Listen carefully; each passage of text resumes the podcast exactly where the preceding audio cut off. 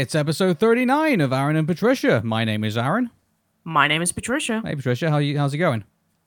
I'm doing really well, thank you. Yeah. And by the way, everybody, um, you're going to hear that Patricia sounds a lot better than she did before. So, uh, she actually sounds like she's actually with me. So, uh, Yeah, I know, right? Uh, I guess uh, uh, the reason why is because uh, some very special person was able to get me some new equipment uh, consisting of a microphone, a microphone stand, uh, a mini amplifier, and some headphones. yeah. Um, or I bought her a teleporter. So it's. Uh, Well, there you go One or the other, you know. So, uh, Yeah, something like that. Yeah. Okay. Uh, to be on the show today. We're going to talk about DACA and uh, how that seems to be back in back in play. Um, we're going to talk about how uh, former U.S. presidents and sen- uh, celebrities might be taking the coronavirus vaccine in public. Um, we're going to talk about William Barr saying that there's no widespread fraud, and so that surely that's going to put uh, a damper on that. But uh, nope. Uh, Trump administration has handed over some data that might right, reunite migrant families. Trump has threatened a defense veto over social media protections. An anti-Hungary, anti-gay Hungarian MP, politician, sorry, has been caught uh, doing something pretty. Uh, Pretty terrible. We'll tell you all about that as well. Um, we are going to be paying tribute to uh, Daniel Prowse later on in the show. Disney has cancelled DuckTales, but why? And AT&T has laid off some Adult Swim staff. We're going to tell you what that means for them. Space Jam 2 and Warner Brothers is going to be coming to HBO Max for the foreseeable future. We've got the new trailer for Earwig and the Witch, and uh, also we've got uh, the lost Superman PlayStation game that uh, many thought was lost, but now has been found. You're listening to Aaron and Patricia on the 6th of December of 2020. Uh, Patricia, why don't you tell everybody what's going on on the Old School Lane podcast?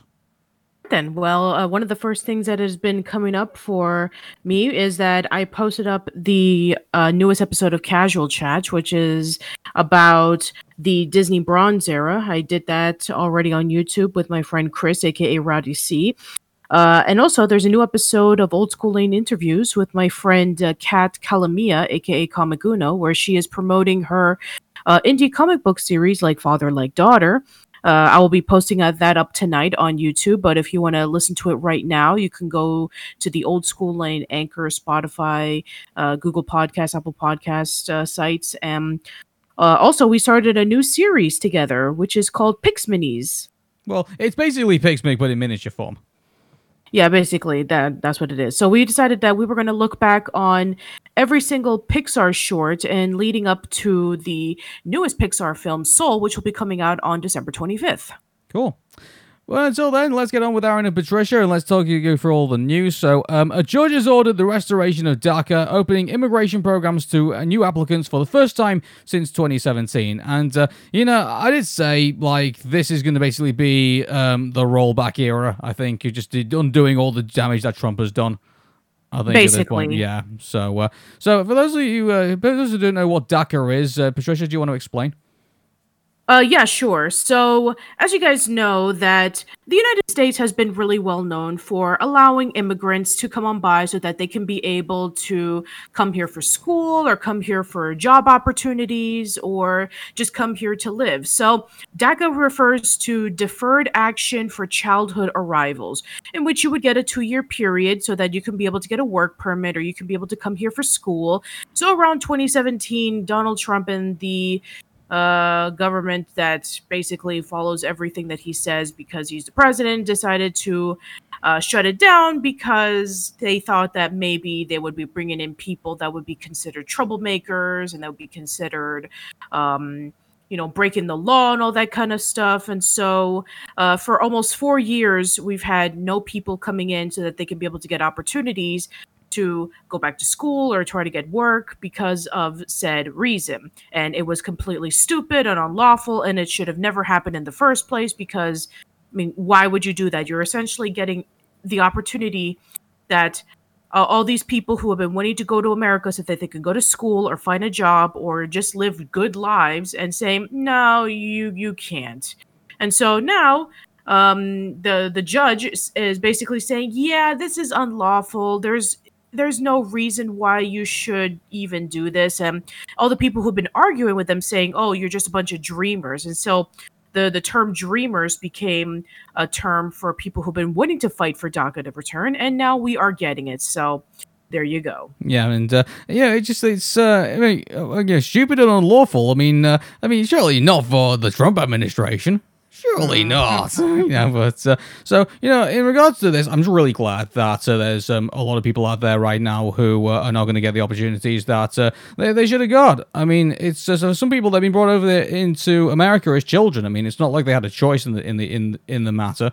And so, uh, I mean, in regards to themselves, you know, and, and, you know, a lot of them have a lot of skills and have a lot to offer for um, the American economy and also the American society as a whole. So, as far as I'm concerned, I don't see a reason why uh, you can't educate these people.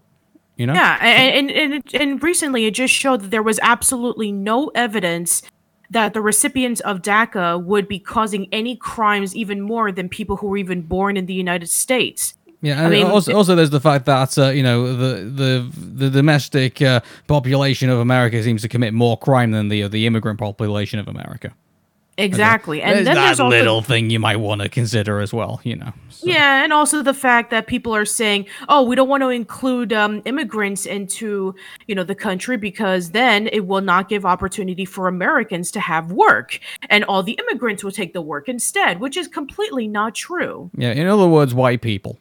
You know, like it's just isn't it the isn't it the truth? You know, like uh, a lot of these people who like argue about uh, you know oh they should all come in the legal way and stuff like that. But uh, I mean, for a lot of people, they they don't even get that opportunity to even even do that, and so it's uh, and also they've not been given that. Um, you know, there's just not the circumstances that allow them to even do that in that regard. You know, some of them are fleeing war, some of them are fleeing, uh, you know, uh, civil strife, some of them are fleeing, you know, uh, abuse and things like that. So, I mean, uh, great, good on you if you have the opportunity to actually take the legal routes. And uh, by the way, some of the most uh, you know, legal routes usually take you know a, a matter of years in some places to uh, to, to go through. So I mean, it's uh, it's great for. You know, it's funny how all these conservatives, you know, that uh, you know, you know that came to America legally, and then like say, oh well, I came through the system, you know, the right way, so therefore that's re- that's the way it should be. And he's like, well, great on you if you had the opportunity to actually and the luxury to be in that situation. But a lot of people who are fleeing, who are basically refugees in that regard, do not have that luxury. And uh, no. so, yeah, that, that, that's the thing that they always miss. And uh, I'm sure they do it deliberately.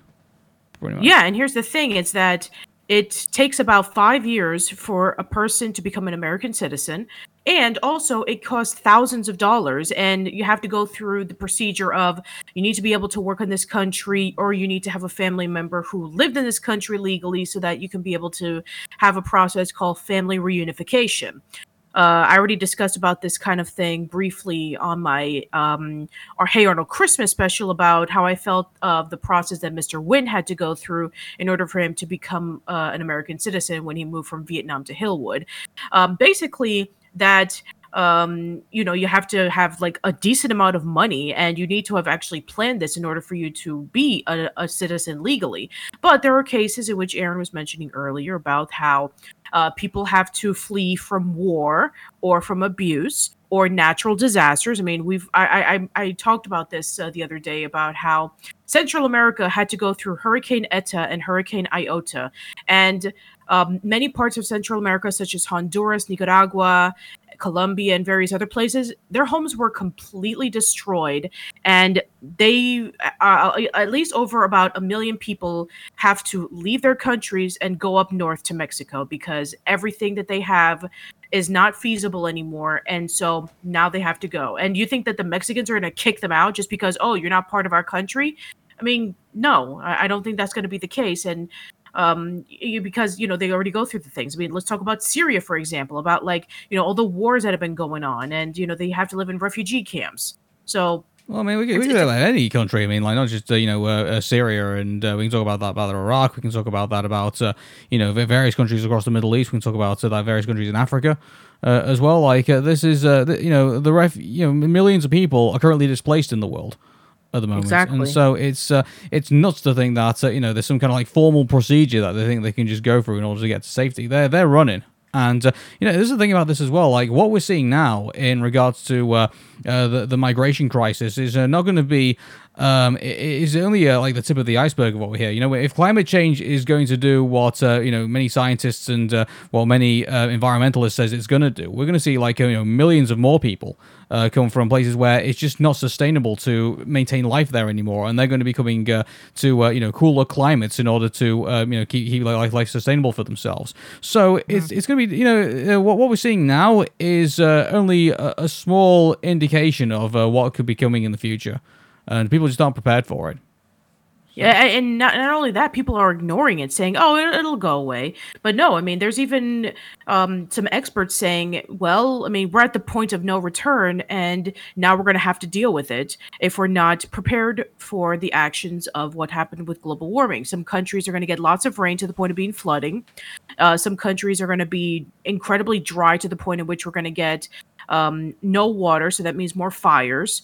Uh, you know, ice caps are going to be melting down, and you know all these things it's like you know we really need to prepare ourselves and we need to actually you know have a government that's willing to take um, the the serious procedures to actually make sure that our country and our entire world doesn't die Yeah, I mean the, the whole immigration and climate change all tie into this. You know, it's just it's uh, it, it's uh, it's it's frustrating that uh, some people can't see that. You know, it Right. really is. So. Okay, so um, you know, uh, so for all the people who are currently uh, are applicable to DACA, I mean, uh, we uh, wish you all well and wish you all luck with uh, the future, and uh, we hope that uh, you know you uh, get to uh, get to continue to dream. You know, so yep that's true uh, moving on, uh, so the coronavirus vaccine is uh, currently on its way to the National Health Service here in this country, and uh, there is. Uh, I, I, here's the thing about this: I'm cautiously optimistic. I think uh, is probably the best way to describe it. I mean, we've got a long way to go before we ever see the back of this coronavirus. I mean, the World Health Organization is saying that this is a, uh, you know, a small light at the end of the tunnel, but uh, at the same time, I mean, we're still going to have to be very careful with. Uh, obviously, you know, this virus is still spreading out of control in some parts of the world, and uh, while it's going to be okay for um, you know areas in the uh, the Western world, and uh, but in regards to developing countries, and uh, in regards to those, they're going to be ones who are going to struggle the most with this virus. And so there's going to have to be a, um, a an effort, I believe, that if we really want to eradicate this virus, that uh, also not only is it that the uh, the, the most uh, you know well-off communities in our world are going to get this uh, vaccine, but uh, also the most uh, the most deprived are also going to get this as well because at the end of the day, they're the ones who are going to struggle the most with it, and it can still cause problems here as well. But uh, I mean, the, also on top of but the, you know, that's uh, one thing side of it that uh, I wanted to just briefly mention. But uh, the main side of it that we really wanted to talk about is that there are still people, some people out there who just still, uh, the anti-vax uh, movement has not started with the coronavirus. It's been around for years, and unfortunately, autistic people like myself has bared the uh, anger of all of this. Really, which uh, you know, obviously, you know, as me and Patricia myself, who are, are both autistic, are very, you know, pretty unhappy about in that regard. I think I can safely say that for both of us. So um, I'm very glad that uh, there are people who are now going to step up and say, "Look, this virus, this this sorry, this vaccine that's going to that's going to uh, eradicate coronavirus is safe." And so many celebrities and many former U.S. presidents are now going to uh, step up and say, "We are going to take the vaccine." Yeah, isn't it kind of ironic that a few years ago, people such as Jenny McCarthy were so anti-vaccine, saying, "Oh, this stuff is um, causing autism and all that kind of stuff," and the one thing that's going to actually help the world as it is because of the coronavirus is a vaccine. The one thing that you were trying to fight against. There's nothing wrong with vaccines. You know, like vaccines have been the most safest medical procedures that we've had. You know, the most safest medical invention that's ever been created by man. And so, yeah, I mean, without vaccines, we would still be suffering from polio. Yeah. Without vaccines, we would be going through. You remember the measles epidemic that was going on in New York a few years ago? Oh, I And that was because. that. And that was because parents were too stupid to say, "Oh, uh, my child doesn't need any uh, vaccines to get rid of the measles or the mumps." It's like you know, all that stuff is just a, um, you know, a conspiracy from doctors saying we need to take this stuff, and then their child got sick and almost died. Yeah, exactly. And so it's uh, it's absolutely frustrating as well that uh, we still have um, you know those people out there who just don't believe in science and just don't believe in medi- medicine. And uh, you know, it's just it's uh, it's absolutely you know wrong-headed to think that. But you, you, you're putting uh, the, the the general population and you're putting your own children at risk by not Yeah. getting them properly vaccinated, and it's just it's uh, it's infuriating that uh, we still have you know this um, you know we, we still have this today in you know in the in the in the in the uh, in the 21st century of all places. And so, um, in regards to, I mean, I'm really glad that uh, you know a lot of famous people are now stepping up. And uh, I'll tell you what, as well, like uh, once that vaccine comes around my way, I'll definitely be taking it. You know, so, Yeah. Um, I, I, I- I won't make an Instagram post about it or anything like that, but uh, I will definitely say that uh, if the coronavirus vaccine becomes available, I will take it. And um, because obviously, it's uh, I think it's obviously going to be very important for when, when I travel to other areas that uh, you know I'm considered safe, and uh, you know also I want to keep uh, people who I work with and people who I'm friends with, and also members of my family safe as well, so that uh, you know if. Uh, if it is uh, the case that the vac- vac- the vaccines um, also stop transmission of the disease as well, then uh, that's going to be a plus as well. And so, you know, you're if that's going to be the case, then you're, you're making a positive uh, commi- contribution to your community by doing this. So that's.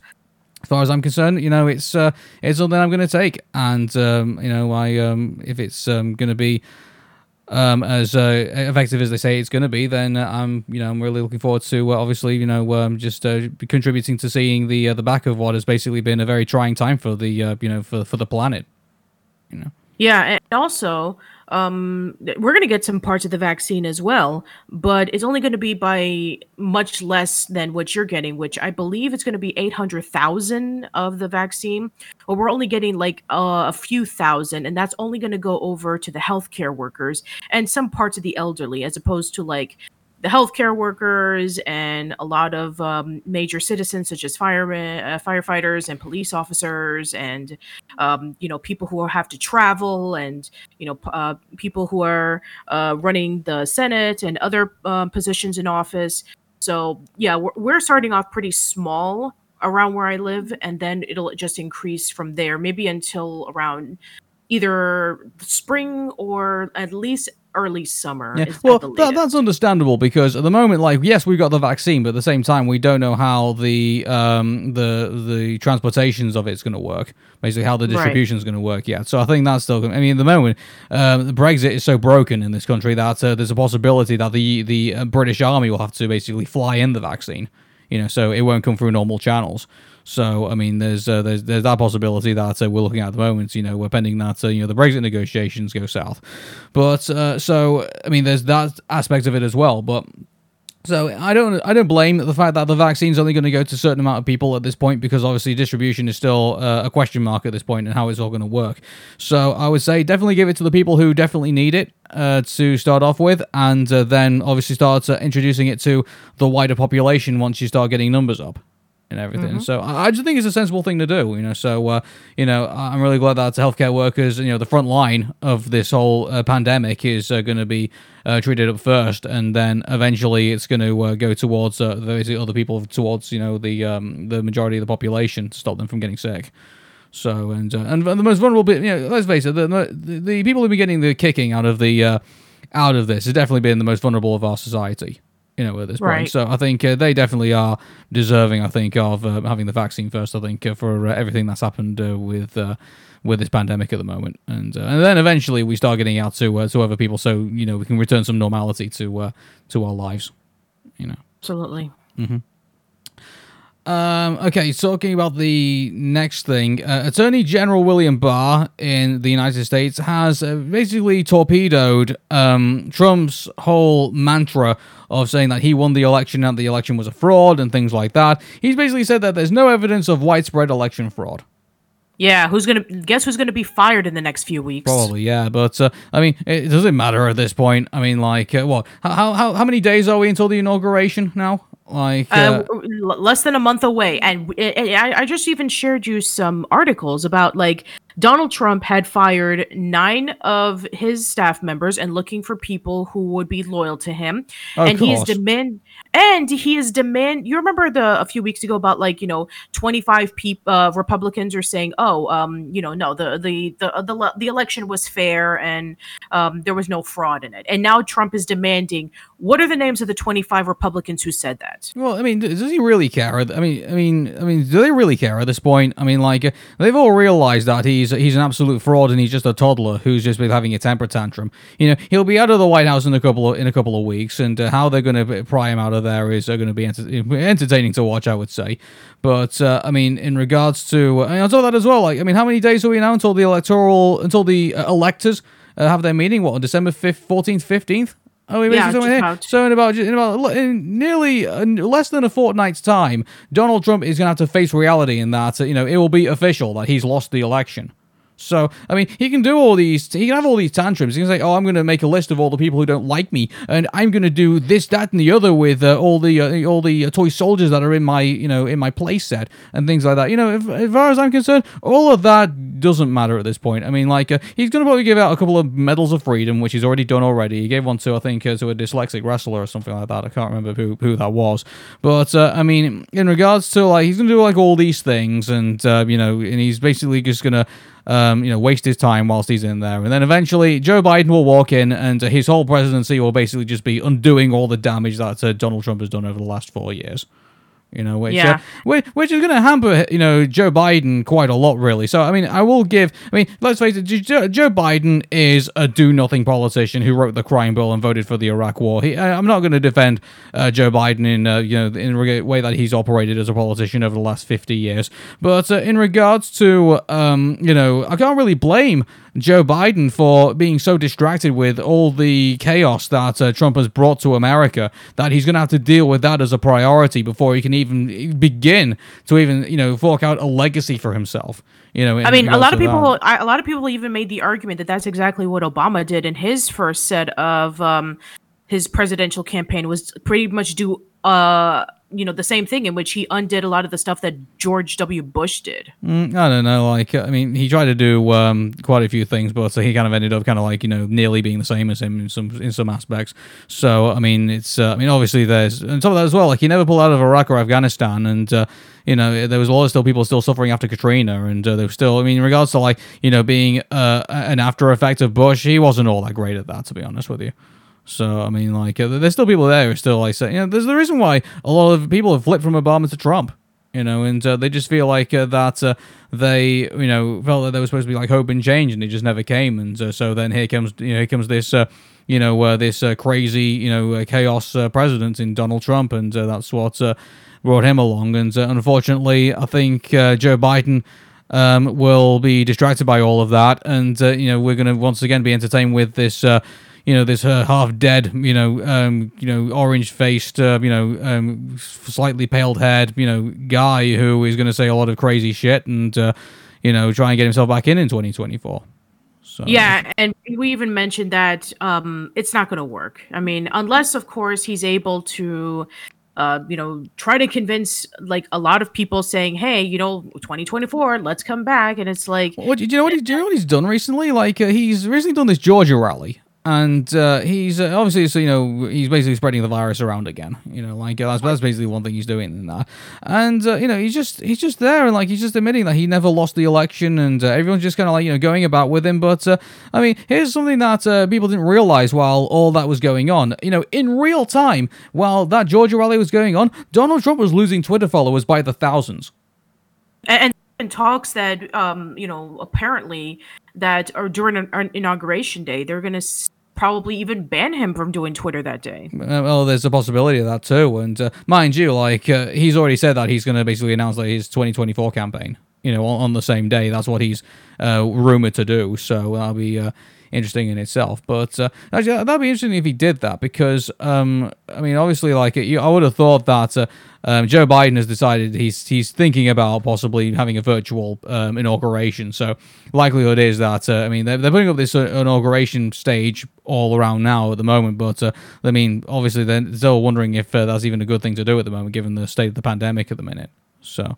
Um, yeah, I, I think I think- they they kicked off too quickly, saying, "Oh, hey, we're going to put the stage up and everything and everything like that, and get ready for the inauguration." But uh, the same, I mean, I don't know if they were just putting that up there because they thought Trump was going to basically win, and uh, they thought that was going to be, you know, the uh, the case, or uh, I don't know if they were just thinking because like who's going to be on that stage from the looks of things, like you know they're going to socially distance everybody out. Like, well, it's going to be like you know a couple of hundred people maybe there. Like it'll probably like be the sparsely attended uh, inauguration in U.S. history, probably.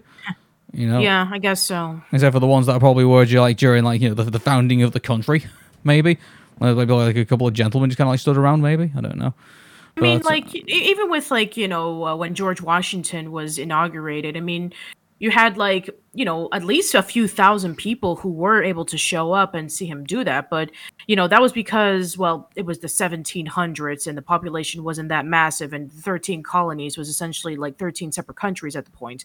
So it's like yeah, now we have to do it because we're in a pandemic and uh, people are not going to risk themselves, even if if it's an inauguration with a new president, to get themselves out there.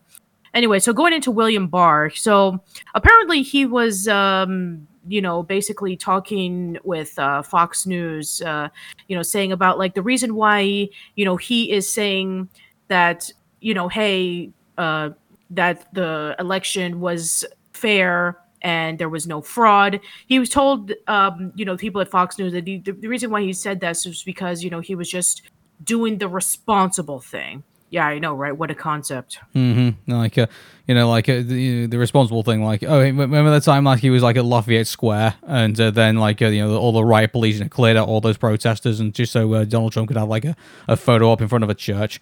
Like you know, like that, that I look at like that and think, you know, was that the that was like small, like sure, slowly the beginning of the end of Donald Trump, maybe. You know, like when that happened, like that was beamed around the world, and it was like you know, it was like media and journalists all being like attacked by the police and stuff like that. It's like you know, it's just it's uh, it's um, you know, and William Barr was part of that. You know, like he was pictured observing all of that before it happened.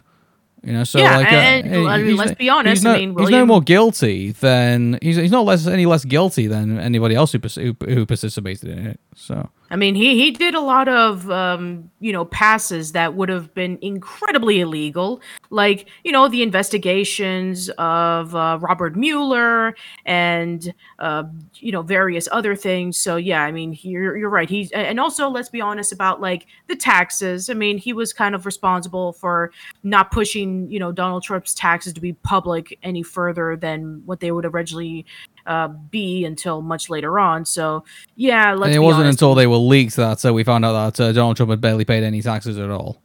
Exactly. So So yeah, he's been uh, an enabler of like all the bad behavior that's basically been going on in this, and uh, you know he's probably a part of the reason why people are like you know you know asking for like a truth and reconciliation hearing. You know, like uh, to like put the, all these people on trial, trial, and like you know, uh, uh, you know, have them all locked up, you know, and uh, all punished. But uh, it's just it's uh, you know, it's like it's bad behavior like this, which is the reason why it's pushing people towards like you know you know Nuremberg's you know style you know grandee you know uh, punishments out for you know uh, anyone who's in the Trump administration. And uh, you know one of the subjects that we're going to be covering uh, later on in the show, obviously, actually coming up coming up next actually, probably is a, is a driving force behind that. But I mean like when people like William Barr uh, act irresponsibly in a trusted position of office, I mean, you, you're going to get calls like that, unfortunately. yeah. And you know, uh, you know, going into what we're going to be discussing about next is like, you know, maybe you're right. Maybe we will go in through a Nuremberg trial situation if Joe Uh, Biden. I, I, I highly doubt it. You know, like, uh, you know, keep in mind, this is uh, um, Joe Biden. You know, I think uh, just wants his presidency and basically just wants to leave everything, wants to leave be. I think, and so you, uh, so you think that everybody will be fully forgiven? um, well, not fully forgiven. I mean, obviously, in the eyes of the public, I think uh, that will be, you know, obviously, this is the thing. Like, uh, the country's so divided. I mean, imagine if you did, you know, start start saying, okay, we're going to start prosecutions against these people. Like, uh, I mean, it would. Uh, I mean, I don't know what effect that would have, like, on the general public. I, I mean, here's is like you know, a lot of people have suffered because of the stuff that they did. I mean, let, I'm not saying honest. that's wrong, but I mean, say you start punish, start punishing people, but then all of a sudden, like you start getting like all these, you know, all these militias that have been like threatening to like you know cause mayhem and stuff like that, and all that starts kicking off. I mean, like uh, this is the thing I've been saying about uh, you know um, the I mean what what will be going on behind the scenes.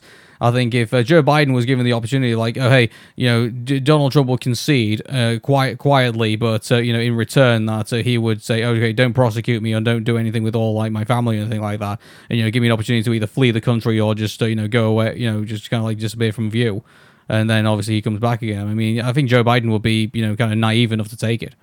I don't think because I think he would probably look at the. The other consequences. And I'm, I'm just speaking from his point of view. I'm not speaking from my point of view. But uh, I would say that he would probably would look at that and say, you know, what's the calmest way that we can probably try and get unity back in this country? And unfortunately, he will, you know, probably do something like that. And uh, I highly doubt that. Uh, you know, I'd be, I'd be very, you know, I would be very surprised if after Trump leaves office that uh, you know we're going to start getting like uh, you know um, arrests and trials and things like that of like people who have like done things wrong in the past. Because I mean unfortunately in the last couple of decades there's been a lot of uh, administrations that have done uh, very awful things that uh, should be subject to uh, a court case and and, a, and a, a, prosecution. But unfortunately these things never happen. It just there always seems to be this thing that powerful people you know people in places of power don't seem to get you know their their, their punishment punishments when uh, they do wrong. You that's know? true. Yeah. yeah. So anyway, well, that's a sad thing to kind of you know jump off into this other subject, which is uh, the Trump administration has handed over data of uh, the uh, of uh, 666 uh, uh, unaccompanied children that would help reunite migrant families after they were broken up during in detention.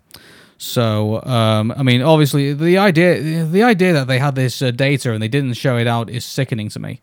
You know, it's yeah, just, and, and, that's, and, that's, just a fraction. There are, I mean, if, if we remember from a few years ago, five thousand children lost. Like, can you imagine that? I mean, how inept do you have to be? It's like, oh, you know, we took the children away from you, and we're gonna put them in this uh, facility because you're an illegal immigrant, and then, oh, um, you want to find the child because you just so happen to find a judge who you can take to court and then you can be able to fight for the right to get your child out of the situation. Uh, uh you can't because we don't have the papers anymore. Yeah. Well wasn't that, uh, that there was a, a story about uh, that apparently christian charities were basically taking these kids and uh, you know basically just like they just disappeared from view after that? Yeah. like yeah and, like we, and then we heard about a, a, what was it like a few months ago? I think we even discussed about this on the show that they were able to find at least a few hundred kids, and they were you know being taken as like you know slaves, and they were you know um, in a situation where like a lot of people were involved, and they were just locked up in basements and stuff like that. So it's like yeah like, you know, lot, for all we know, these kids could be um, in the similar situation. They could be dead. We don't know. I mean, I'll tell you what, like, uh, the people who um, survive this, you know, I can see in like 10, 20 years' time, you know, like, uh, there will be like class action lawsuits against the government that allowed all this to happen. And uh, you know, again, like they'll be saying, "Oh, why are we forking out, you know, millions of pounds of like, you know, for uh, for for, for, for all of this?" And it's like, well, you know, if um, they hadn't done all this, um, you know, activity in the in the first place, you won't be forking over compensation for uh, the fact that uh, you know these kids were separated from their families. You know, when, when in actual fact they should have been taking care of them. Exactly, and well, let's be honest. I mean, you know, even the kids who are locked up, I mean, they're going to go through some severe um, mental and physical disorders, or even like situations in which they need like th- years of therapy because they were malnutri- um, they they were malnourished and they were you know treated unfairly and uh, you know they've been in situations where they had to like sleep on the floor or like crowded around to a whole bunch of people they got sick because you know they were surrounded by people who were um well, even sick. worse than that if they get put into the modern slave trade which uh, we know is uh, still around to this day. I mean, like slavery, you know, obviously ended in America many year, you know, many centuries ago. But uh, you know, keep this in mind. Like, uh, it's uh, really in modern slavery hasn't gone away. It's still around today. Oh no, and, no, no, absolutely not. It hasn't gone away. Yeah.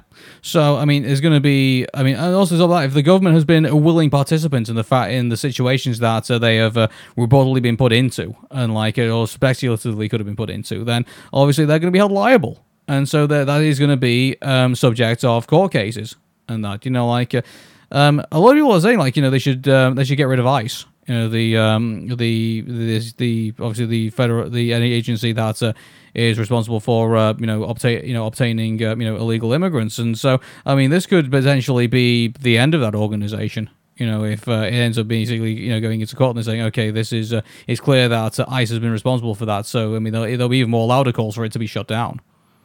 Mm-hmm. Yeah. Absolutely, yeah, and uh, and the fact that um, you know we're going to be uh, you know if, if with DACA being reinstated, I wouldn't be surprised if sooner or later we will be discussing in the show about how ICE is completely abolished, and then they'll, uh, you know, all the people who were locked up in these detention centers will be set free, and then you can definitely know that there will be a lot of announcements and news reports about the government being sued to hell about all of the stuff that happened. Mm-hmm.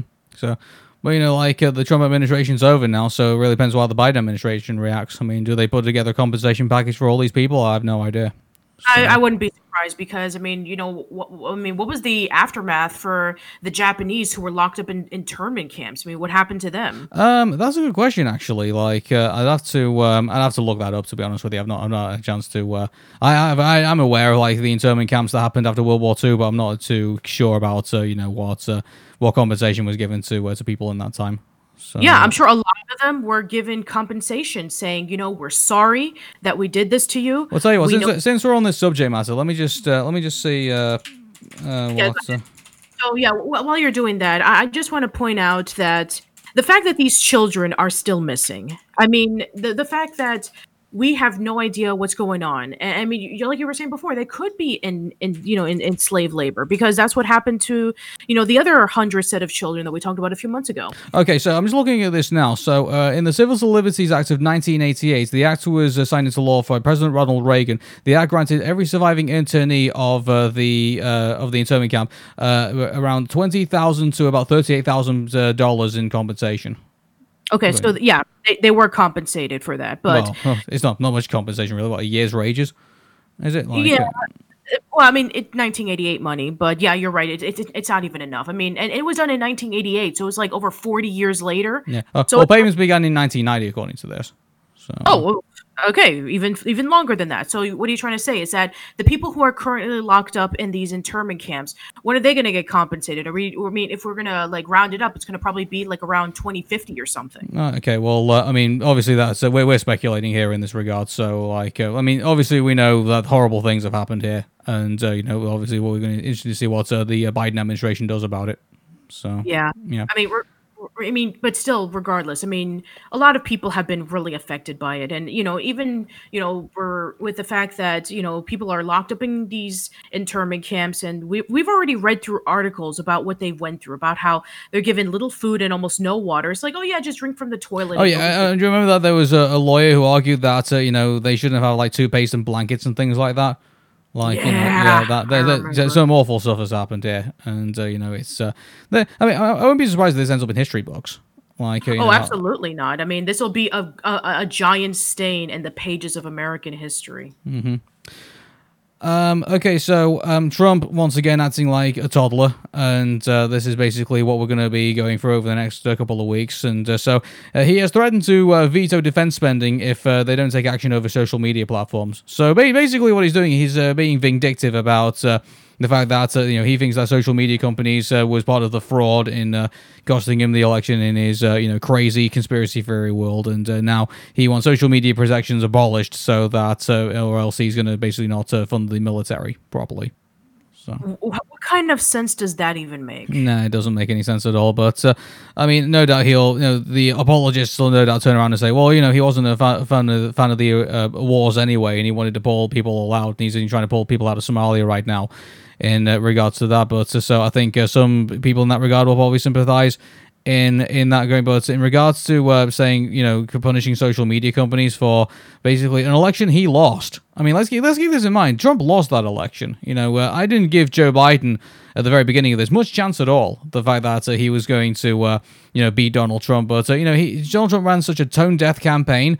To, and angered so many people, and you know, just uh, was a shadow of what he was in 2016. That um, he basically allowed Joe Biden to win the election, and uh, as far as I'm concerned, he's only got himself to blame, and he's got to stop pointing at everybody else and blaming the rest of the world, and he's got to take some responsibility for himself. But as we all know from uh, from what Mary Trump, uh, his uh, niece, has told us, that he lacks the psychological ability to do that, and I think even to his deathbed, I don't think he'll realize he's done anything wrong. No, of course not. And like we mentioned before, is that you know if it wasn't for the fact that he did such a piss poor job with the coronavirus, then we could have seen him win a second term. But no, of course not. He just go had to you know uh, keep opening up his big mouth and say a whole bunch of insulting things and you know, do a whole bunch of uh, laws and a bunch of acts that pretty much ruined a lot of people's lives and, you know, benefited the rich and like squandered the poor. So, you know, the, the billionaires were able to get a massive tax cut and they were able to make more money than they ever have. And the poor people are just struggling because they lost their jobs. And it's like, oh, well, too bad for you. We, we don't care. Mm-hmm. So, So, I mean, in regards to in regards to social media platforms, I mean, yeah, there's a lot to be um, uh, a lot to be angry about what, social media has effectively done. I mean, uh, Facebook has, uh, you know, they, they are have effectively, you know, you know, neg- neglected their responsibility to uh, control their own platform and basically allowed unchecked, uh, you know, right wing, far right voices to, uh, you know, basically, um, you know, effectively brainwash a lot of people. And so, I mean, they've done some pretty horrendous things. I mean, obviously, they've got people questioning like just basic facts of like you know anything from like climate change to uh, you know to uh, racial equality and uh, various other things, and uh, they've just allowed um, you know just this unchecked you know hatred to kind of like spread across their platform, and uh, it's just it got to the point where you know uh, even I had to leave Facebook because I just couldn't take it anymore, and because I just couldn't stand what you know Facebook was basically turning people into. So, um, I mean, in regards to Facebook, I have no sympathies whatsoever, really, for uh, social media protections being uh, being ripped up. But uh, I mean, to be honest, but Facebook. Here's the thing about this: like, just because Facebook is like that doesn't mean like other platforms don't have the, you know, um, you know, it doesn't mean that other platforms aren't responsible either. So, I mean, um, right now I'm on Reddit, and uh, I seem to be, you know, enjoying the. Uh, myself over there, and I'm on Twitter as well, which uh, obviously can sometimes get a bit controversial at times. But uh, at the same time, I feel a lot better being there than I do being on a platform where you know the uh, most uh, craziest and most insane people kind of like just dominate the the view the the the viewing space. And I'm pretty sure that people, you know, highlight Donald Trump, you know, having his, you know, 80 something million viewers, sorry, his followers, I think on Twitter. But at the same time, like uh, he's currently losing them at the moment. So because everyone's, you know, eventually people have realized how terrible he actually is. So, but uh, you know, in regards to um, other social media companies, I mean, they you know they make this argument like oh, saying that you know, hey, you know, uh, social media companies aren't going to do anything about it because they re- you know they realize they're a monopoly and things like that. I mean, keep this in mind, like not everybody's on Facebook and not everybody's on Twitter and not everybody's on Reddit and not everybody's like on the same social media platform. And so, and uh, so as far as um, in regards to uh, you know the you know saying oh they can um, you know they can't you know do anything about their platforms, you know they can. Uh, they can do whatever the hell they want. Well, I mean, yeah, of course they can, because I mean, obviously they're not public spaces. They are, uh, you know, they're they're, pri- they're private organizations that have a set of rules, terms, and conditions. And if you break them, or if you, they feel like you have, uh, you know, you're not doing them a ser- service on their platform, they can get rid of you. You know, and uh, or they can do something like that. So, I mean, there's part of me, you know, saying that it makes me wonder if uh, Trump is uh, is realizing that, uh, you know, uh, Jack has had enough, and uh, he's going to get kicked off uh, Twitter very soon on January twentieth. You I don't like- know. Yeah. And, here's the thing: it's like you you have to uh, remember that uh, the reason why um, you know the Trump rallies became so low in the first place was because of uh, sites like TikTok. And Donald Trump actually wanted to ban TikTok, if you guys remembered, but that didn't go anywhere. Well, his his whole his whole thing was like, oh, he's from China, so therefore, you know, he can't be trusted. Which is like, yeah, it, it was less to do with what happened in Beijing and more to do with what happened in Tulsa. Exactly. I can definitely tell you that. Yeah. So, but uh, yeah. Yeah, Uh, and, you and know what's funny? But you know what's funny about TikTok? I learned about recently is uh, I found out that actually Trump supporters actually are on TikTok. Uh, surprisingly enough, and uh, they're basically all having like you know massive breakdowns when they found out that Joe Biden won the election. Oh yeah, I, I remember that, and I, I think I even remember like the pictures of before and after, like you know when Trump was winning, and then there was like cheers, and then after is like people were just so angry and disappointed. Yeah, I remember. Yeah, I remember. No, that was all on TikTok as well. It was just, it was, uh, mind you, it wasn't my favorite thing. I, I remember uh, watching um, uh, streams on Twitch, and uh, there was just one guy who was like, uh, when he when he found out that Joe Biden won the election, he didn't even say goodbye to everybody. He basically just like cut the stream off and just walked away. You know, like it was just, it was that that was probably like the best, the best ending to any to any stream or any show. That's uh, I think I could probably see from like you know right right wing media. They, they just got so angry that they couldn't even say anything. They, they just walked, they just shut the stream off and walked away. Oh my god! Yeah. yeah. And also, um, you know, a major shout out to you know people making sense because you remember Ajit Pai, you know, the the the, the chairman of the FCC. He He's going to be stepping down on January 20th. Oh, that piece of shit. Yeah, he can fuck off. That's all I was gonna say. He- he- yeah, the, the, you, you remember the guy who wanted to, um, you know, have uh, views and uh, wanted to monitor what you're doing on social media. Yeah, that guy. Yeah, well, like he wanted to get rid of uh, net neutrality so he can, people can like throttle the internet and stuff like that. So like, yeah. I mean, he, yeah, he he can fuck right off as far as I'm concerned. You know, like I hope he never gets another job in his life. I really do. Mm. So Yeah, so if if it was a situation in which like he probably would be sticking around, then I don't know what Trump can be able to pull off to make something that to work. But the fact that he's going to be gone, it's like, yeah, th- there's no way that you can be able to say, oh, social media, I have to keep an eye on you so that uh, I can be able to see what you're saying. It's like, no, you you, you can't do that. You can't. yeah. Hey, babe, uh, do you want a, a good slice of hypocrisy? Uh, I've been eating it for the past four or five years, so uh, I'm sure I can, you know, stomach myself another slice. Yeah, well, uh, this one uh, comes from Hungary, so uh, hope you hung- hope you're hungry for this. So, uh, boo. yeah, I know. Boo! Get off the stage. Okay. Um, an anti-gay Hungarian politician has resigned after being caught uh, by the police fleeing a 25-man orgy through a window. Um, he is uh, an ally of Hungari- Hungarian Prime Minister Viktor Orban. Uh, he resigned from the European Parliament after attending what was described as a 20-man uh, orgy in Brussels. Uh, in Belgium, um, he quit as an MEP on Sunday and uh, later said he was uh, present as a quote unquote private party. Um, the police found um, uh, it was uh, I think it's Zaija, I think is uh, Joseph Zaija, uh, and f 24 other naked men at a gathering, including diplomats, uh, according to uh, this report. Um, has played a key role in Orban's government cracking down on LGBTQ rights in Hungary, uh, according to this. So. Um, he has basically so Orban's government, Hungarian government has uh, curtailed LGBTQ LGBTQ rights uh, since he was elected in prime minister in 2010. Uh, who was uh, fronted the uh, fronted Fidesz in the European Parliament, helped rewrite Hungary's constitution to quote unquote protection of the institution of marriage as a union of a man and a woman, um, according to. Uh, according to the Times of London. Uh, is a right wing politician and ally of Orban. Uh, he climbed out of a first floor window and was spotted fleeing along the gutter. Uh, the uh, public prosecutor was told, um, was told, uh, said, sorry. Uh, a close source of the investigation told uh, Politico that uh, the officers were called right after a complaint about quote unquote nighttime disturbances. So. Um, yeah, I mean, he needed to resign. He needed to go, I think. And uh, mind you, it wasn't just, just for that. I think his uh, anti-LGBTQ uh, BTQ stance, I think, should probably disqualify him from any holding any government position as far as I'm concerned. But you know, this is Hungary, so I think uh, that's uh, pretty much um, all you can really say about that. Uh, so Okay, um, uh, hold on, hold on. Let me get this straight. What you're trying to tell me is is that a politician who was anti-gay and Yep. written a whole bunch of statements about, oh, we're gonna protect the um, the dignity of family by everything being heterosexual, and then he was caught in a house that had a 25 man orgy, and he was caught. Do what? That's that's the story that we've that we've got. But uh, I mean, um, he's also so this is what he's basically said in response to it. He says, "I deeply regret violating the COVID restrictions. It was irresponsible on my part. I am ready to stand uh, stand for the fi- fine that occurs." Uh, he announced his resignation as an MEP and asked for people to treat uh, the matter as quote unquote strictly personal to him. Uh, I asked Oh, everyone. no, wait, wait. I, I'm sorry. Just what? Yeah, I know. Okay, okay, okay. So let me get this straight. So basically, he obviously like you know breaking off you know COVID restrictions.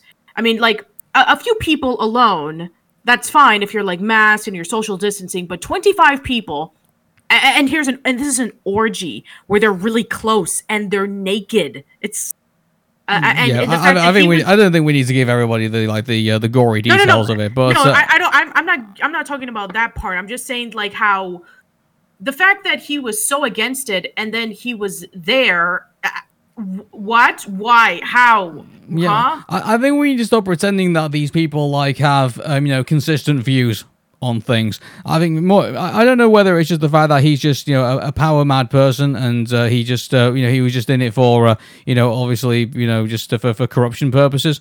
I mean like uh, that's the only way I could probably think that. Uh, um, he, you know, he he does what he does, but uh, I mean, I think we just got to stop at this moment. It's like, you know, how many times have we uh, gone through the, uh, you know, the Republican Party and uh, found out that anti-gay politicians are actually gay? You know, too many like, times. Too many times, yeah. So I think this is just something that we just need to, uh, you know, be be. Oh, you know, this is just something we should just expect. You know, like uh, eventually, like these people who like have extremist views are eventually going to caught out being hypocritical about them. Yeah, and, and, you know, and you know, and also a lot of people would be, you know, going through ma- major consequences. It's like, oh, you know, uh, a person who was seen as a great member of society, and then you find out, oh, they have a uh, they have a stash of, you know, these awful pictures of minors in their room or something. It's like you, you just can't believe it. It's like, I mean, you know, the the fact that uh, you know, one person could say one thing, and you know, they believe strongly on one particular way. Well, well, well welcome to politics. You know, like uh, this is just something that we're going to have to put up with. I think uh, for uh, for the foreseeable future, that we, we are going to get. Yeah, this is he's not going to be the first, and he's not going to be the last. I mean, like uh, this is uh, definitely like um is something that uh, has been going on for you know not just within Hungary, but just something that's been going on just in the wider world of politics. And he will not be the first, and he will not be the last to that person that we'll be mm. talking about about this which is unfortunate, very, really. That so. that's very true, and it just makes me just absolutely disgusted. Well, there we go. Uh, we're moving on now uh, to other things, and so um, before we move into our um, entertainment section of our show, uh, we want to uh, stop and uh, pay tribute to uh, David Prowse, who was the one of the original actors of Darth Vader, and he was a former uh, British bodybuilder as well, and so uh, he actually did all the uh, movements and functions for for Darth Vader in A New Hope. So yeah, exactly. So yeah, he was the one who was actually in the Darth Vader costume, not James Earl Jones. He just provided the voice for it. And you know, he's been in a lot of other movies, uh, especially with like Hammer films. Uh, he was um, you know, he was Frankenstein in a few of those films, and you know, he's a very well-known uh, theater actor. So the fact that he, you know, a- another person who was um, a major contribution of Star Wars had sadly passed away. So you know, uh, uh, condolences for uh, his family, his friends, and his colleagues, mm-hmm. and also his fans as well. Which uh, absolutely, you know, yeah, there are plenty of now in um, in regards to Star Wars. So uh, mm-hmm. yeah. Okay, um, going on to our first uh, topic, um, Disney has decided to finally pull the plug on DuckTales after three seasons. And yep. so um, you know, I'm sort of in agreement about this because, I mean, uh, what conversation would we rather have had? Like uh, saying, you know, uh, oh, uh, they've uh, pulled DuckTales whilst it was still hot, and, uh, you know, like, it's going to be sad that we're going to see it go, but, you know, at least we've had some, you know, had some good seasons out of it. Or would we rather have been talking about, oh, well, they're finally putting the pulling the plug on DuckTales. That thing was going going stale very quickly. You know, like, which, which, which conversation would we rather have had? To be honest. I mean, obviously the former, but here's the thing is that they wanted to continue with more seasons and they actually wanted to finish off the story arc with, you know, explaining the backstory of Scrooge and his family. But then Disney decided to do the dumb thing of moving that to Disney XD, which practically is a dying network. Uh, I mean, a dying channel that almost nobody has. It's it's it's like the Nicktoons network. Well, isn't it, on, isn't, isn't it on uh, Disney Plus as well? That too and the fact that you know a lot of people were loving the show and it's like oh disney decided to cancel it it's like you know smart move disney you actually canceled the good show that a lot of people have been wanting to see it's like um, you know, people have been really disappointed about like how Disney has been treating their shows. It's like, you know, they've been either copying off of, you know, popular shows that already happened previously, or a chance that a good show comes out, it's only short lived, and then they don't go any further than that. So, yeah. Uh, but you know, like as far as I'm concerned, I mean, like uh, it's uh, it's gone for three seasons, and uh, it's uh, to be yeah, it's to be sad that uh, you know the. Uh, but mind you, how many times have you and I been through shows where you know you know story arcs just haven't you know come through it, and like we even fought for one, you know, for like several years, you know, before obviously got yeah. So you know, obviously there's a there's sympathy in, in regards to all all of what's uh, going on in regards to the Ducktales fans, definitely fans of the new show. But uh, I mean, you know, I, I sometimes look at uh, how some shows have basically died very terrible deaths. You know, where they've. Uh, I'm trying to think of. Um, you know, obviously, the, the, Simpsons just keeps going. I mean, like zombie Simpsons just continues to kind of like roam and eat brains, uh, you know, across the across the world, and everyone's wondering when they're going to set fire to it or blow its head off. You know, just like you know, and, it's we're going to be talking about the, you know when the Simpsons finally gets cancelled, we're not going to be talking about it in a very good light. But um, I mean, uh, so, fairly odd, fairly odd parents. Well, fairly odd parents also is another one, and also, well, I guess you probably count Pinky, Pinky in the Brain. I think he probably that as well because you know, keep in mind they're trying to keep it alive with like Pinky Elmyra in the Brain, even though it wasn't like I, I get it wasn't like the uh, the creators' uh, choice to, to do that, but uh, yeah, at the, same, the at the same time, know, Pinky in the Brain in itself was also getting kind of tired at that point, and uh, it, exactly, and, and, they thought that oh, uh, we just need to include an additional character and everything will be fine. It, the same thing happened to Fairly Odd Parents. It's like you know the, the show was great in its first few seasons and then there was like major shakeups with steve marmel when he was fired and then butch hartman basically took over and then the fairly odd parents was canceled five or six times and every time that they brought it back it just got worse and worse and then they decided to include new characters like poof and sparky and chloe and nobody cared and they were like die already. And it did and it died in the most in affected in affected way possible. It's like, oh, this is how it ends. It's like, okay, and and, and then people just forgot about it. It's it's actually funny that you were mentioning this. It's like I remember somebody tweeting about like a person who's never seen Game of Thrones, but they knew that Game of Thrones was massively popular for a few years. And then season eight, which was considered to be the worst season, and that was what ended the show. And now, a year after Game of Thrones ended, nobody's talking about it anymore. It's like, wow, what did Game of Thrones do that it screwed up everything so badly to the point in which like it became the biggest thing in the world to like nobody talks about it. At least with mm-hmm. DuckTales, at least even though it ended in a short run, people are going to still talk about this show. I mean, let's be honest. I mean, out of the remakes that Disney has done, and there's been a lot of it, DuckTales is like one of the top, if not the most top show that has ever happened, in which people argue it's even better than the original. Mm-hmm.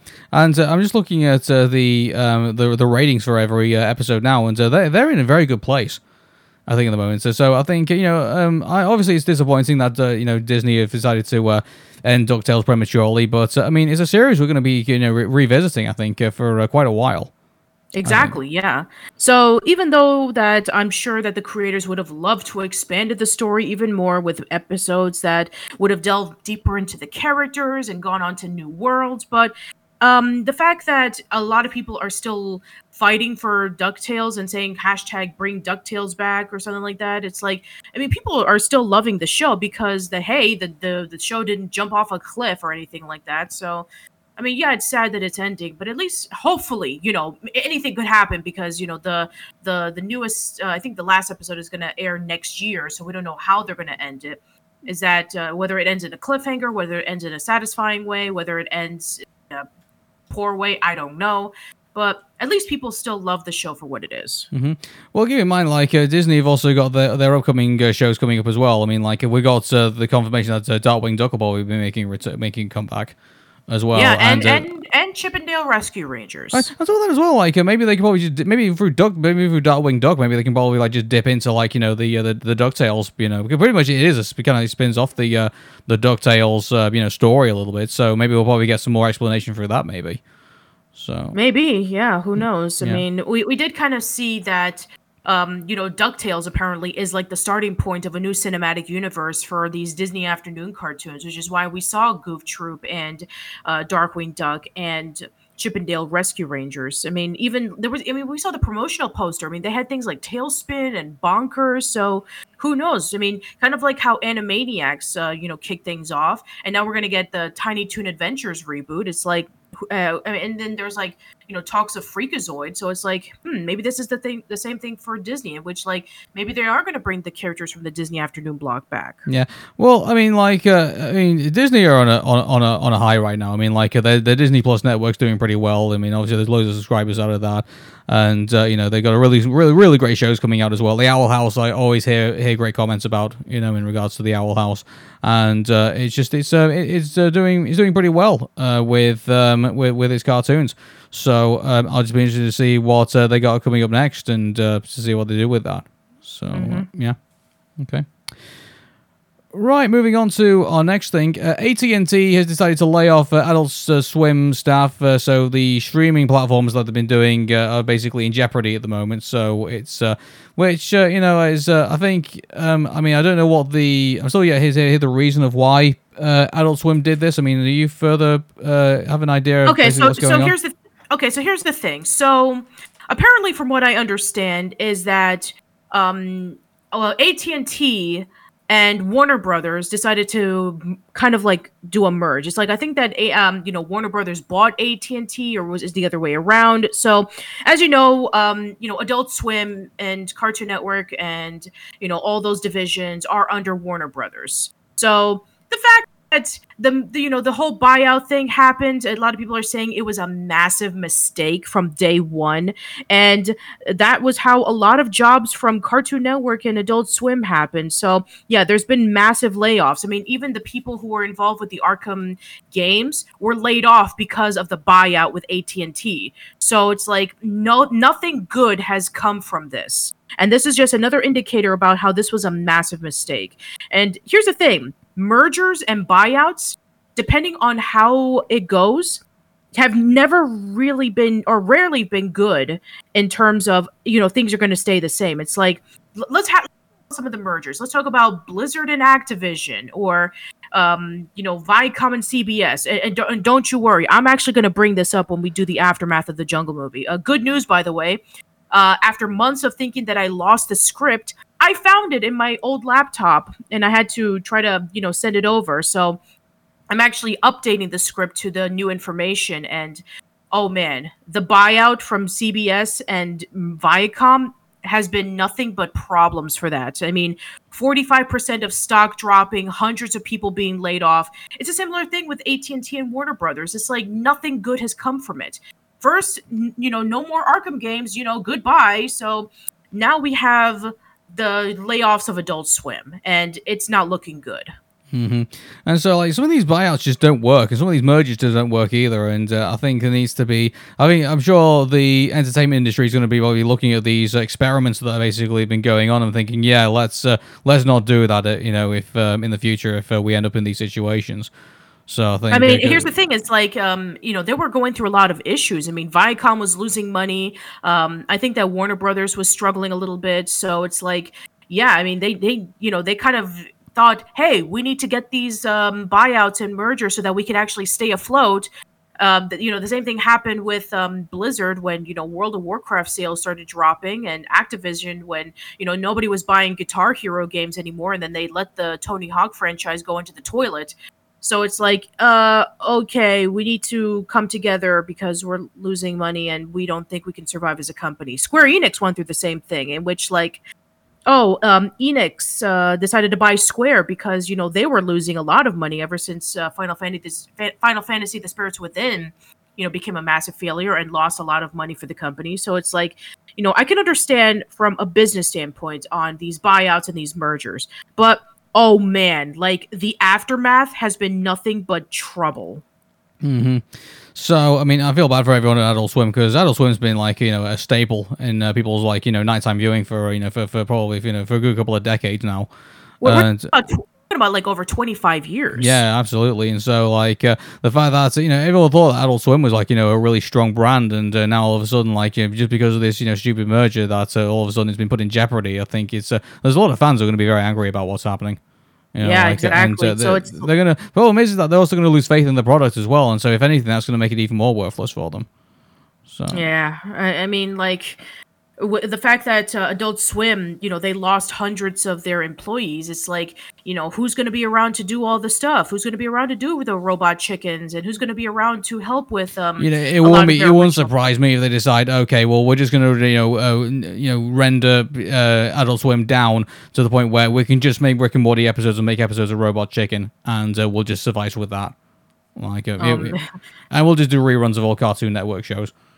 Oh, that that's gonna piss off a lot of people. It will, yeah, it will. It'll absolutely piss off a lot of people. But uh, I mean, at the end of the day, if they made such a, a dog's dinner of it, you know, like uh, to the point where they can't, they can only put in a certain amount of money into it, then obviously that's going to be that's the you know the, that's what they're going to do, and uh, they got no one to, to to blame but themselves. You know, that's true. It's like Yeah, I mean, I I feel bad for the people who lost their jobs and are now struggling to find somewhere else to go because during I mean, a this pan- pandemic as well.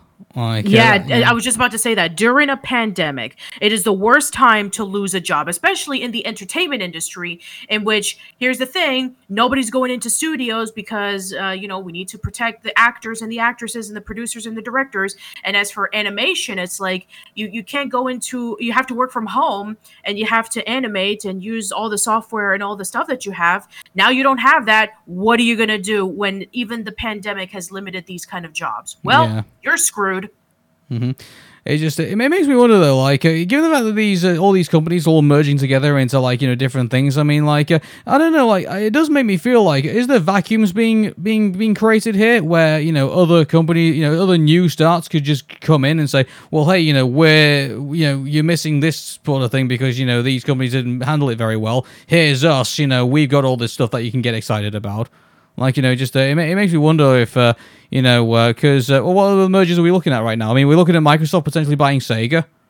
Yep. I mean, as well, like I imagine if uh, you know that goes uh, you know uh, goes south, and uh, then that leaves like uh, you know a bunch of Sega fans looking for something new. You know, Yeah, like, it's like, oh, now we have to get the new Sonic game on the Xbox One Series X. Well, I'm not talking about that. I mean, like I'm talking about like uh, the fact that Sega fans are going to be like maybe left with the fact that oh well, this is you know Sega isn't as good as it used to be back in the day. You know, like uh, I'm going to get if I mention something else. Oh hey, maybe I might uh, you know see what Nintendo's got to offer. You know, like Oh, man, I might it- I, I might go and see what uh, you know what's on the. Uh, you know, on the Steam platform, and uh, maybe I'll check out some indie games. You know, like uh, there'll be like you know new people like you know springing up and saying like you know because uh, I mean look at Among Us for you know at the moment. You know, like an indie game that's uh, you know taken off thanks to you know celebrities all playing it. You know, like uh, it's uh, I think uh, That game came out two years ago and nobody gave a crap. yeah, and uh, but uh, now it's uh, you know a lot of people are playing. You know, a lot of streamers now are starting to gravitate towards it, and a lot of people are doing it now. You know, so I mean, in regards to, uh, so I mean, like uh, again, there's going to be there's going to be all these upstart games. I mean, Minecraft was an upstart, wasn't it? Like you Yep, know, that was. was. that was fill, that was filling a gap that you know in the retro market that wasn't uh, that was left behind by you know uh, so some other companies you know were obviously you know not paying attention.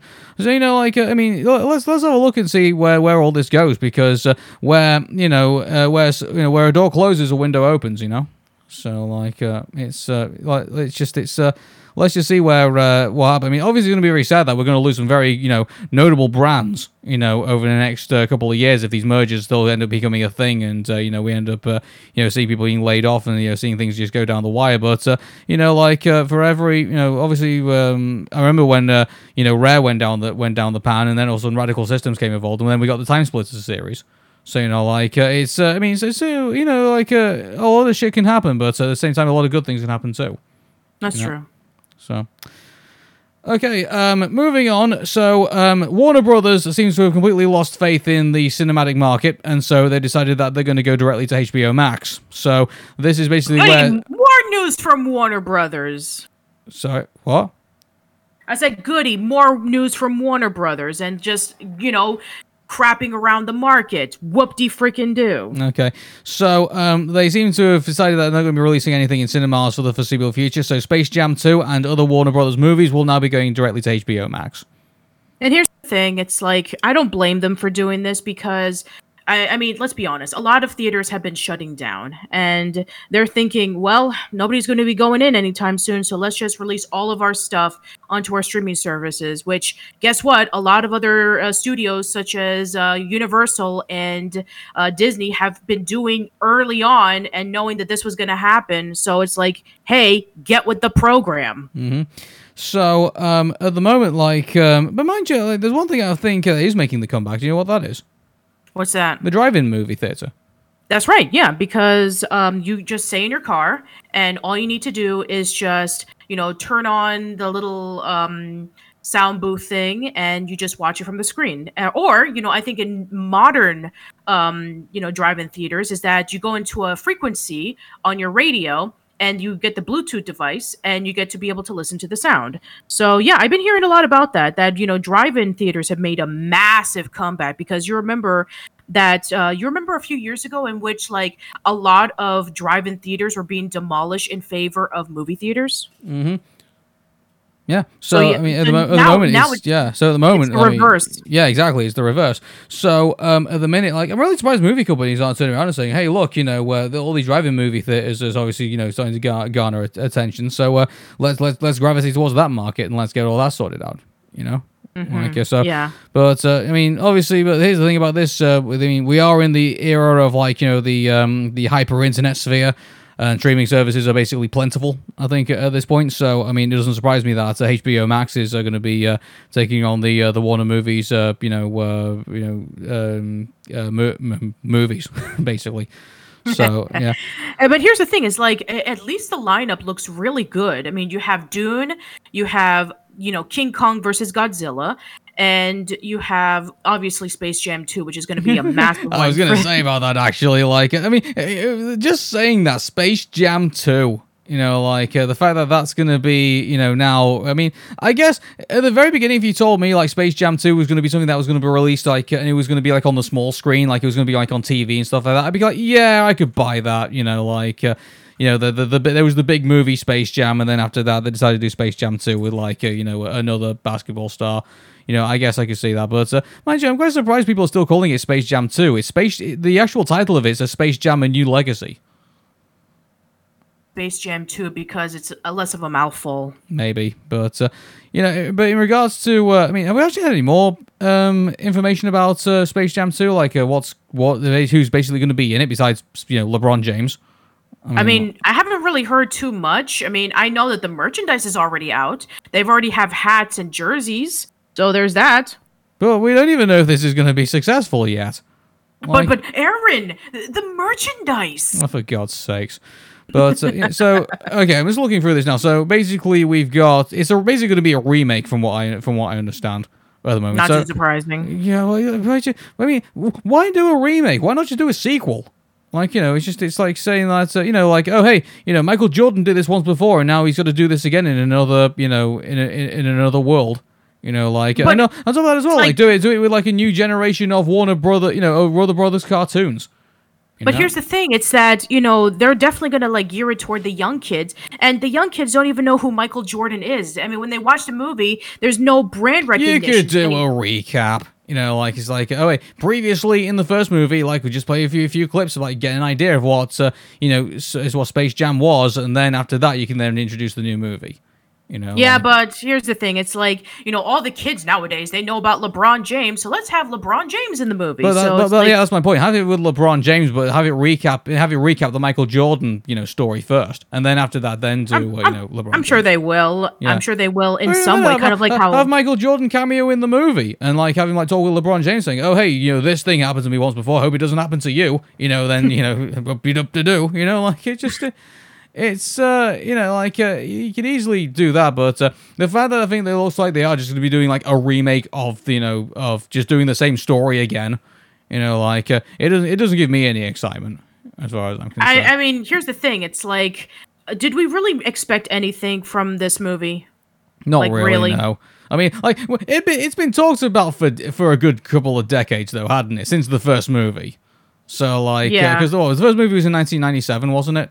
Um, No, 1986. 1996. So since then, there's been talk about, oh, what's the second movie going to be? And many basketball stars were basically put in that role of like who who could basically be the next one. Even Michael Jordan himself was even tapped for the role.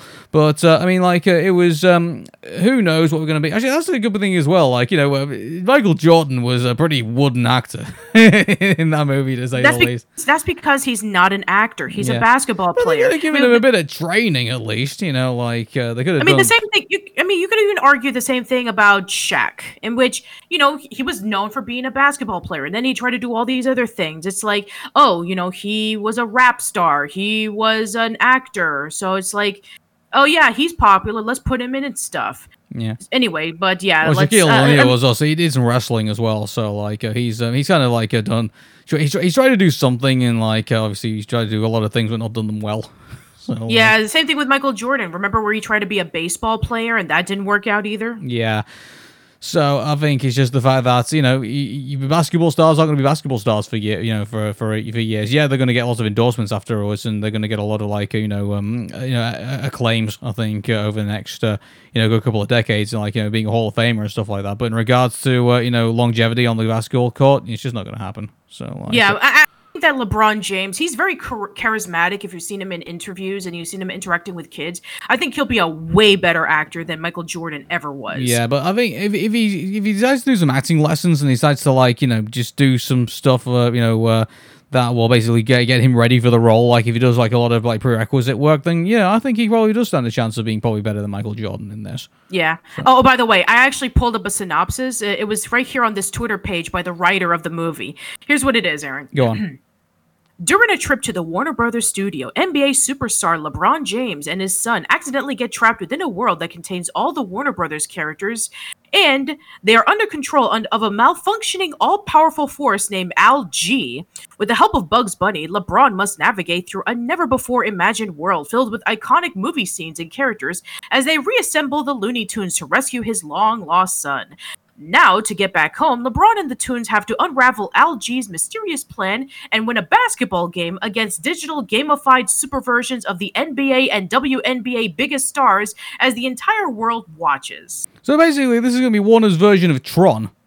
and Roger Rabbit. Oh, apparently so. So, um, yeah, okay then. Well, um, let's see what happens with it. I mean, obviously, we've only got some, you know, sparse information to work with, really. So, like, uh, let's just um, see how, I mean, how they how they produce I mean, it. The, the the original had sparse, um, you know, resources to begin with because remember, it was based off of a commercial for shoes where Michael Jordan and Bugs Bunny paired up together, and they're like, "Let's make a movie of it." So, mm-hmm. yeah, well, you know, like uh, I mean, like I mean, obviously, there's been uh, it's not been the first time like an, an advertisement turned into a movie, hasn't it? There's been there's been other.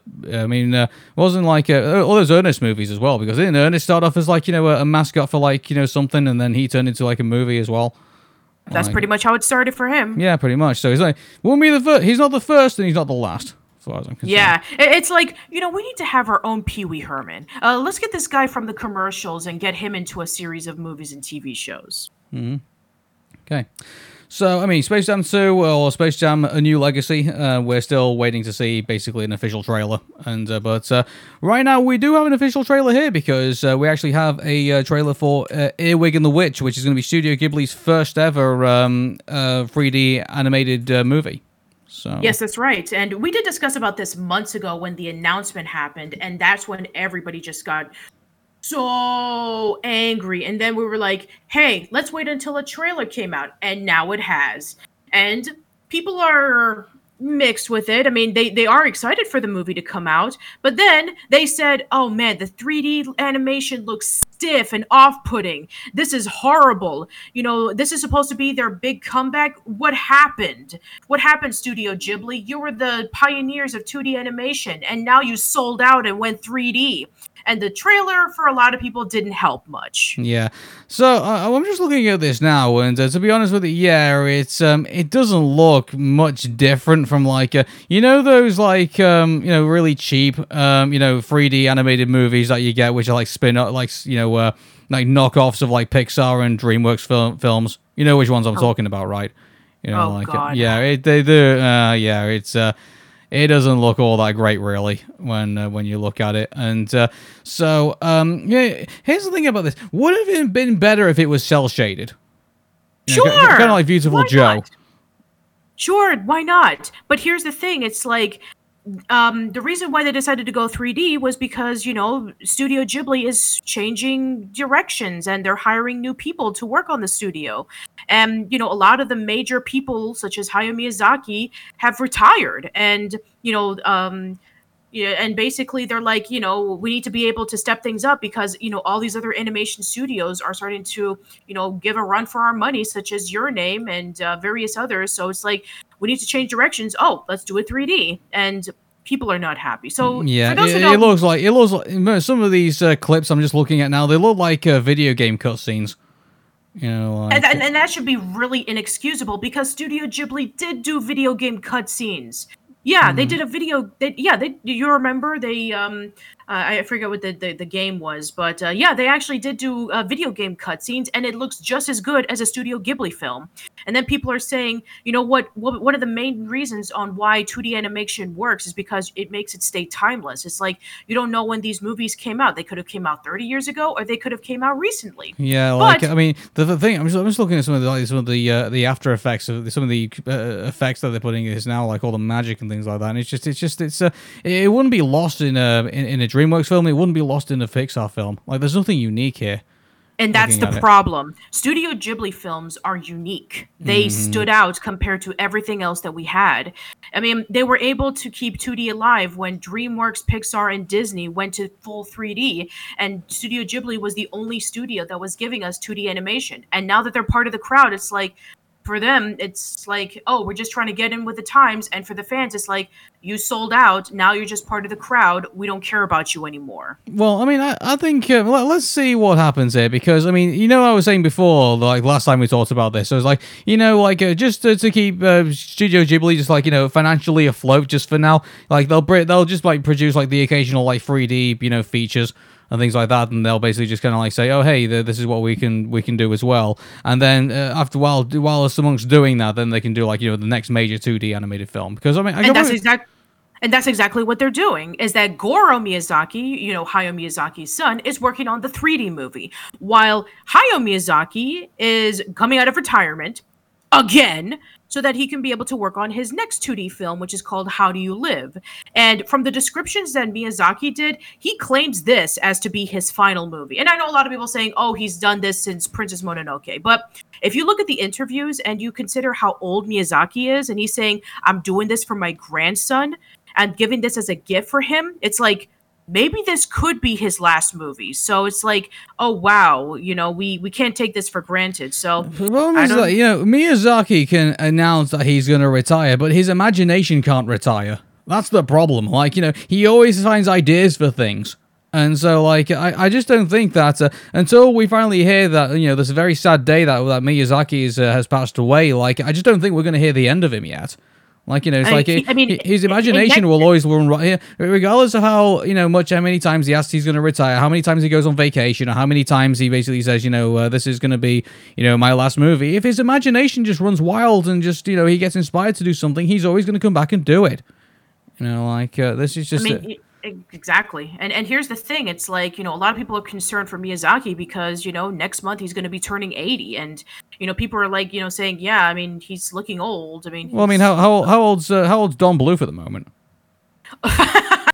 Don Bluth is in his like mid 80s. Exactly. Like, you know, so I think uh, it's uh um and Don Bluth is still going. Like you know, it's just it's um and, uh, as well as well. Like I mean, I was actually looking at uh, how old uh, Michael Rosen actually is. He's the uh, the children's old. I mean, how old is he at the moment? Uh, but here's the difference between Don Bluth and Miyazaki. It's like at, least. Oh, Michael Don Rosen's seventy four. So yeah, he's he's not okay. approaching his eighties yet, but uh, yeah, no, not yet. But at least you know Don Bluth wasn't a smoker. I mean, Miyazaki was a massive smoker, so that could also be a detriment to you know his aging. Yeah, well, we'll see. Okay, you'll just uh, we'll see how all that plays out. But, yeah, but as for the trailer itself, yeah, I'm I, I'm I agree with a lot of the people. I'm I'm not looking forward to this. I mean, I, I, I mean, I wanted to give it a chance. I was one of those people saying, "Oh, you know, I want to give it a chance." I mean, don't just trash on it because you haven't seen any pictures or trailers and all that kind of stuff. And now I saw it, and it's like, okay, I kind of see where you're coming from. I, I really thought we were going to be looking at this and thinking, you know, oh wow, like um, you know, th- th- he's doing 3D better than you know uh, what Pixar and DreamWorks were doing. Like you know, like oh wow, like he's going to really change you know things around. But uh, unfortunately, not really. You know, it's just it's uh, won't be kind of like. Uh, lost amongst the you know the uh, other three three D animated films. Like you know, if if, was, if they were going to do this change, they should have like done something that was going to just wow everybody and say, oh yeah, this is going to be this is going to be different. You know, this is going to be you know a lot different from what we normally see. You yeah, know, and, and here's the thing: it's like you know now we have a lot of these other studios that are coming in saying, well, um, you know like studio ghibli's uh, it's kind of like how pixar was it's like when pixar basically brought their 3d animation and then they changed the world and then a lot of other competitors came along and then when pixar was going through their slump it's like hey we have other competitors who could do great things same thing happened with uh, Studio Ghibli, in which after Miyazaki retired in 2013, after he was done with The Wind Rises, a lot of the people who worked on Studio Ghibli left to do Studio Ponoc. And Studio Ponoc became a massive, massive competitor because they did Mary and the Witch's Flower, which I heard is really, really good. And they did Your Name, which was a massive, huge success. Like, I'm not even going to exaggerate how big of a success it was. It is huge.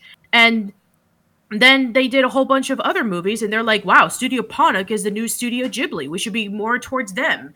So a lot of people are saying well studio ponoc is the new studio ghibli. So it's like you know studio ghibli can do whatever they want. It's like we already have our replacement. So I mean, unless Studio Ghibli can be able to pull off something saying, "Yeah, we're back," just like when Pixar they did movies such as Coco and um, you know various other movies saying, "Hey, we're back," Inside Out, we're back.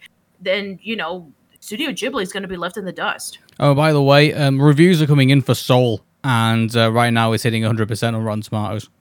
Oh wow, that that makes me even more excited as opposed to watching The Croods: A New Age, mm-hmm. which is just a resounding meh. Yeah.